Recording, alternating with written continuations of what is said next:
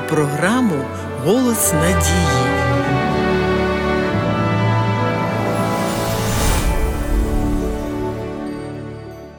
Відоме українське прислів'я, маючи, не цінуємо, а втративши, плачемо, вказує на здоров'я як на одне з найбільш життєвих цінностей. Якщо після втрати плачемо, то це свідчить, що ми, хоч і з деяким запізненням, але все-таки цінуємо життя. Інакше навіщо ми звертаємося до лікаря, коли хворіємо, або, наприклад, регулярно робимо обстеження?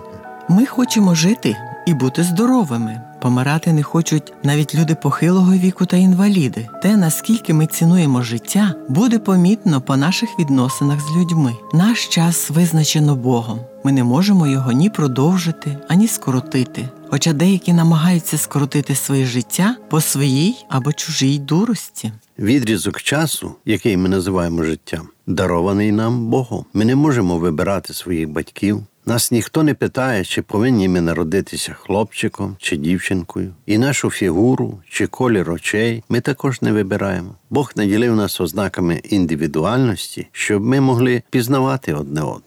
Це та цінність життя, яку ми отримали від Бога. Проте у багатьох виникає питання, що це за цінність, якщо вона кінчається смертю. Мудрі шукають відповіді, а легковажні намагаються якось забути і усунути з пам'яті головне життєве питання, яке стоїть перед усіма людьми. У біблійній книзі Второзаконня, 30 розділі, є цікава пропозиція з цього приводу. Ось перед тобою життя та смерть, але ти обери життя, щоб жив ти та насіння твоє. Якщо ви вважаєте, що тут мова йде про життя на нашій гріховній планеті, про життя, яке завжди закінчується смертю, то зверніть особливу увагу на останні слова цього уривка. І ви зрозумієте, що мова йде про вічне життя. Багато людей, прагнучи досягти благополуччя в цьому світі, стогнуть під тягарем турбот. Вони обрали служіння світу, прийняли всі пов'язані з цим труднощі, підкорилися його правилам і вибрали йти шляхом, яким здається, найменшого опору, тобто за більшістю, бо життя нерідко порівнюють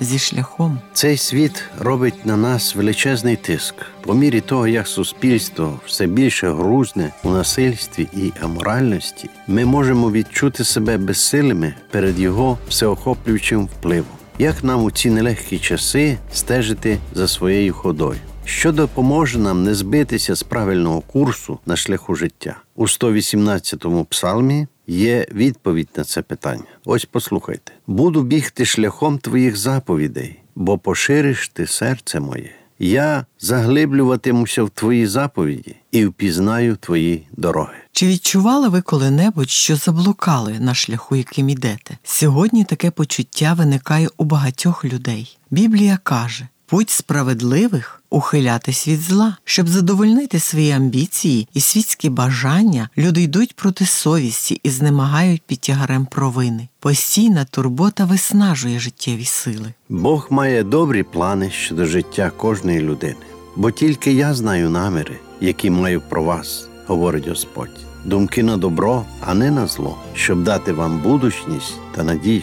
Христос радить слід шукати насамперед Царства Божого і Його праведності, і обіцяє, що все потрібне для земного життя додасться. Зваживши усі за і проти, дослухаймося до Господньої поради. Шановні слухачі, школа Біблії завжди має для вас добрі новини. Пишіть нам на адресу Київ 0471, абонентна скринька 36 голос надії. Або дзвоніть нам на безкоштовну гарячу лінію з будь-якого мобільного оператора за номером 0800 30 20 20. Сьогодні до вас завітали Агнеса та Іван Чернички. До наступної зустрічі!